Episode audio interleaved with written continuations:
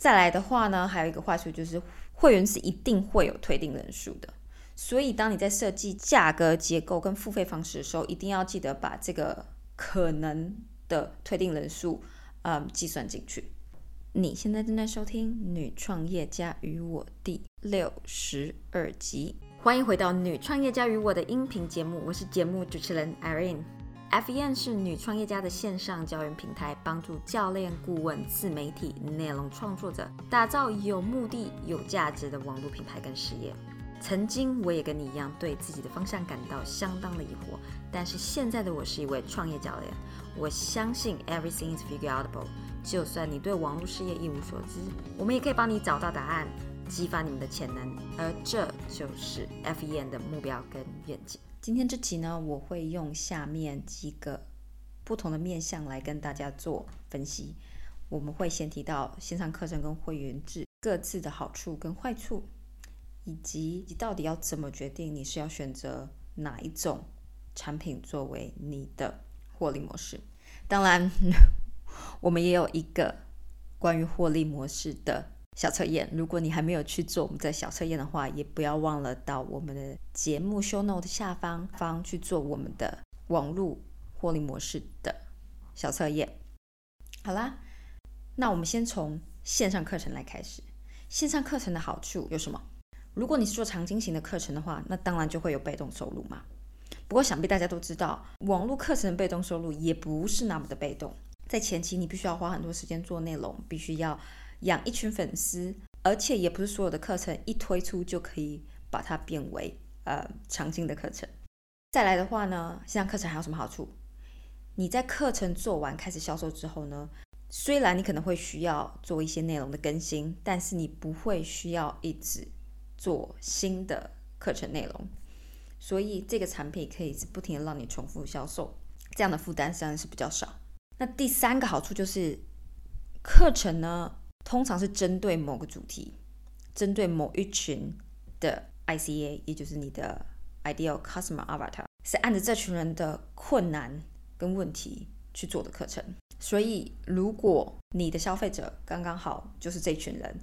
他们就可以买到一个产品，是真的很按着他们需求而购买的。这个呢是线上课程的好处，而会员制没有的。那我们现在来谈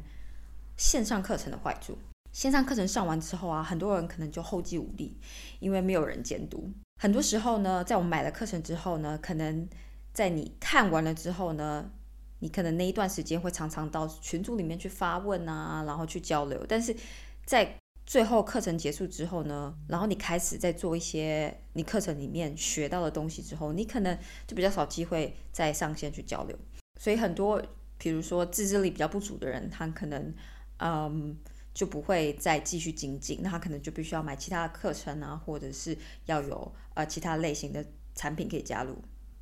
那再来的坏处还有，很多时候呢，学生有问题是比较个人的问题，而不是那种很一般性的问题。那在课程里面就很难被完整的回答。那那这种时候，嗯，通常，嗯。一对一的课程比较能够补足这样子的问题，但是我们今天的音频内容主要是以群体的产品呃为主，所以嗯一对一不在这里讨论的范畴。但是不管如此啊，线上课程的坏处呢，的确还有一个就是嗯，当你有比较个人化的问题时候，呃，你必须在呃群组上面留言。那嗯，有些时候很多问题是如果能够口语表达是比较能够被理解的。那这种在线上课程上面就比较没有这样子的呃功能，所以有时候这就是线上课程的坏处之一。再来的话就是课程的课后交流比较难，因为就像我刚刚说的，嗯，也许可能大家在那段时间上课时间非常积极的在线上跟其他人互动，但是在课程结束之后呢，可能就比较不会再去上线。那么你希望？你的社群是一个比较有紧密关系的社群的话，那线上课程可能就比较难达到这样子的效果。再来的话就是会员制的好处，会员制通常有不同主题跟课程，有时候它的课程比起线上课程能够涵盖的更广，但相反来说呢，深度却不一定能够满足加入者的需求。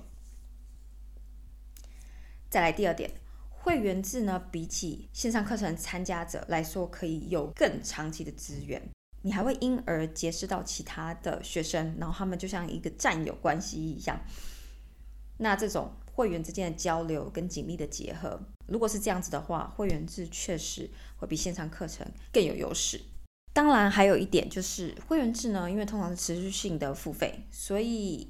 有很多人会因而比较认真的使用，因为他知道自己每个月或是每一年或是每几个月都有在支出这样子的费用。但反之，你如果去看看你是不是网络上面订阅了很多服务，有很多是不是都没有继续使用？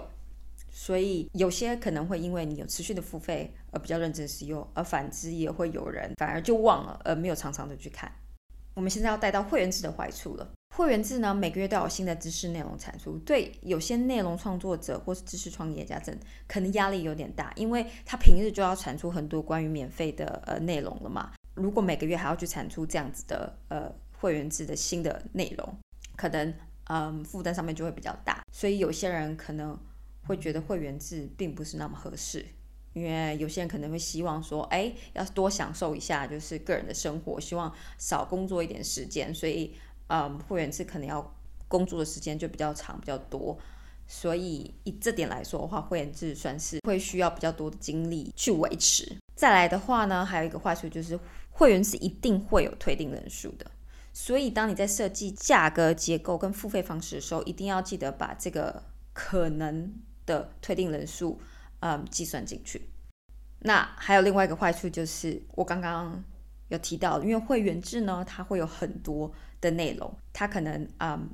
能够涵盖课程很广。那有些会员制，他们甚至会跟其他的呃呃讲师们合作，所以呃里面的课程可能真的是很多。但是可能对某些人来说，他在一个月内没有办法。上完这么多的课程，所以啊，如果是做会员制的话，你也要非常的呃小心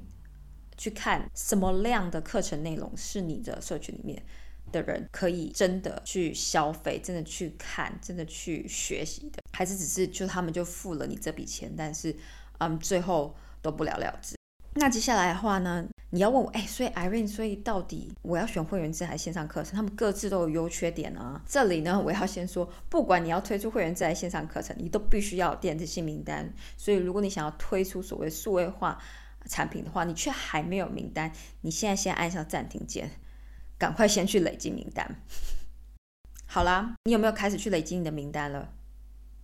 如果有的话，好，你现在可以回来我们的音频，然后我告诉你这题的。解答是什么？基本上其实是要看从两个方向来看。第一个，你到底想要提供什么样的价值给你社群？你希望他们除了知识产品外，还有其他更紧密的结合、交流跟合作，或是互相帮忙？还是你希望他们能够更专业得到某一个方面的知识？再来，第二个问题就是你能够提供多少的资源跟精力？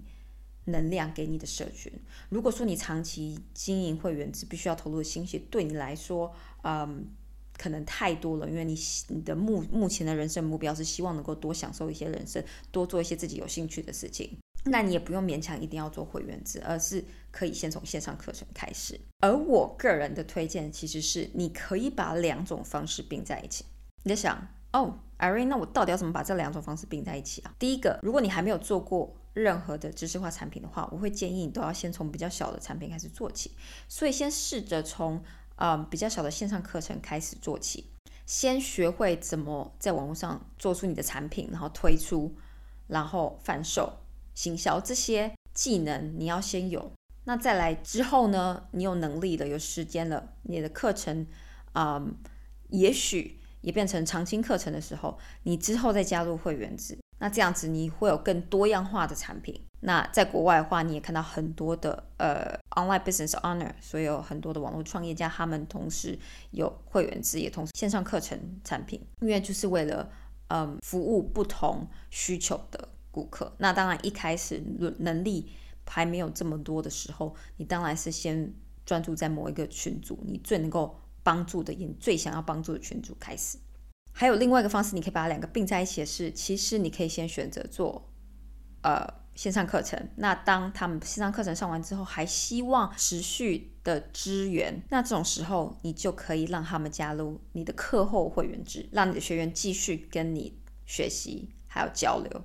你当然也可以，因而一些外面的其他合作的讲师，把你社群里面能够给你社群里面更多更多的学习跟更多更多的资源跟内容。希望以上这几点呢，可以帮助你啊，更清楚的知道到底你应该是要选择会员制还是线上课程。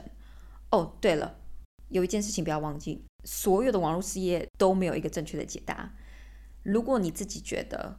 做会员制或线上课程，他们就是哪里不对，你没有觉得他跟你的目的、跟你想要提供的价值是做结合的。其实你不用选择一定要做这样子的产品跟服务，能够体现你的价值的，那才是你应该要选择的网络产品跟服务。好了，希望今天这集有帮助你了解一些会员制的好处、坏处，线上课程的好处、坏处、优点、缺点。那么我们嗯下一周的女创业家与我见喽，拜拜。好，现在我想要听听你的想法。今天这集呢，你学到什么？你可以把今天所学到的东西运用到你的人生跟事业吗？不再只是想法，而是真的去行动。我期待你跟我分享你的想法。当然，不要忘了到 iTunes 去帮我们打新评分，或是荧幕快照分享你的心得到我们 at female entrepreneur me 的现实动态。好啦，那我们下期再见，拜拜。